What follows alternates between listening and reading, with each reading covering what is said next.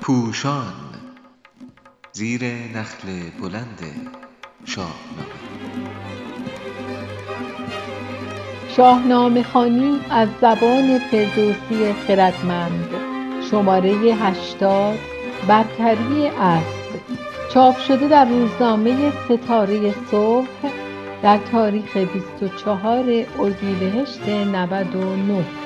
نویسنده علیرضا قراباقی، گوینده مریم قریب‌بند، تدوین صدا کیمیا کرامت. زمانی که رستم برای رهانیدن ایرانیان ارجنگ دیو را می‌کشد، هیچ اسبی به جز رخش در شهر مازندران نیست، زیرا هنگام آمدن کاووس به مازندران تنها ایرانیان بر اسب سوارند و یک هفته در شهر میتازند. پس از گرفتار شدن ایرانیان، دیوها غنیمت خود و در آن میان اسبها را نیز به جایگاه شاه مازندران میبرند که بیش از 400 فرسنگ از شهر مازندران دور است. در هیچ یک از بیتهای شاهنامه، دیوهایی که پیام می آورند به جنگ کاووس می آیند یا رستم آنان را بر در شهر مازندران سرکوب می کند، سوار بر اسب نیستند.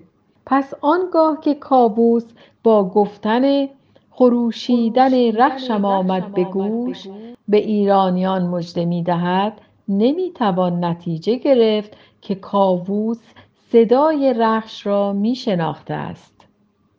در زمانی که ایرانیان چشم به راه آمدن فریادرسی هستند، در شهری که اسب ندارد، این طبیعی است که صدای رسای اسبی در نیمه شب را ندای خوش رخش بدانند. پس از آن که ایرانیان بینایی خود را به دست می آورند، یک هفته به درازا می کشد تا دوباره آنان را سوار بر اسب می بینیم. به هشتم نشستند بر زین همه، جهانجوی و گردنکشان و رمه.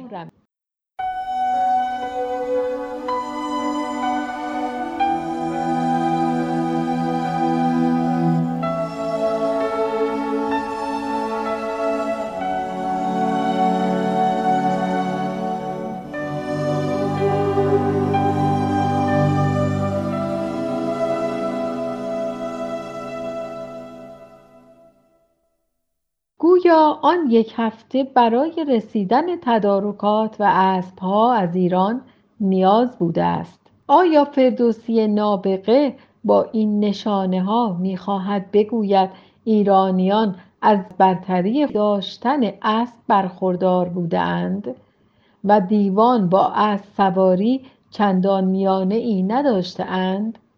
منظور آن نیست که دیوان اسب را نمی شناختند. میدانیم اولاد اسب سوار گرچه در 100 فرسنگی مازندران زندگی می کند، ولی به آن شهر رفت و آمد داشته است. با این همه کاربرد اسب در میان دیوان کم بوده است. گرچه کسی که با رستم پنجه می افکند سوار بر اسب است، ولی زمانی که شاه مازندران به نامه کاووس پاسخ می دهد، نمی گوید لشکری از سواران به جنگ خواهم آورد، بلکه از برتری خود در داشتن فیل می نویسد. ز پیلان جنگی 1200 که بر بارگاه تو یک پیل نیست.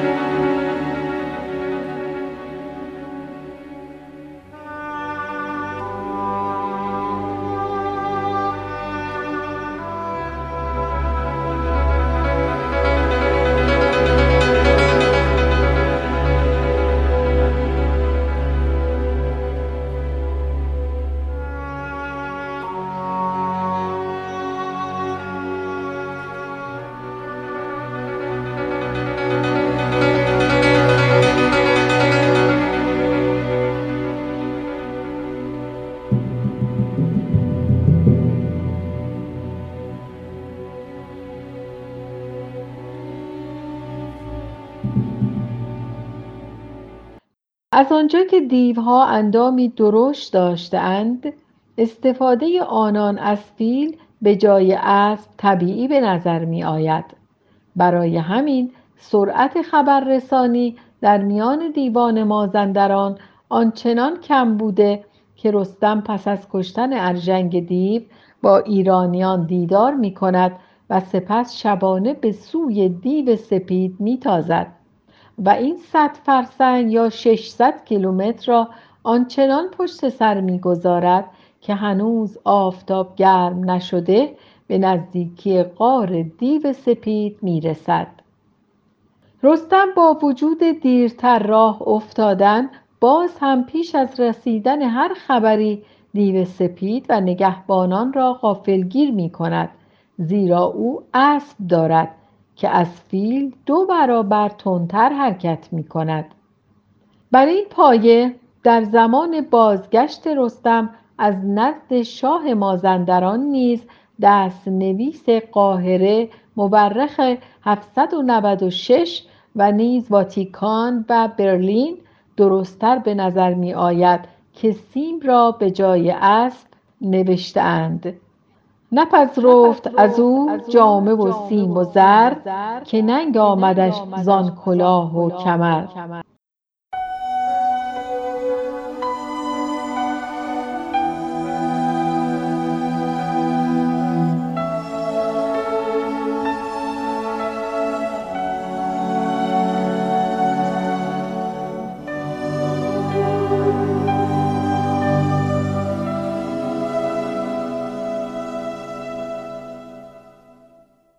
شاه مازندران به سوی ایرانیان که در شهر مازندران هستند لشکر می کشد و فردوسی با سرودن زمین آمد از پای پیلان ستوه نشان می دهد که لشکر دیوان نه اسب سوار که فیل سوارند.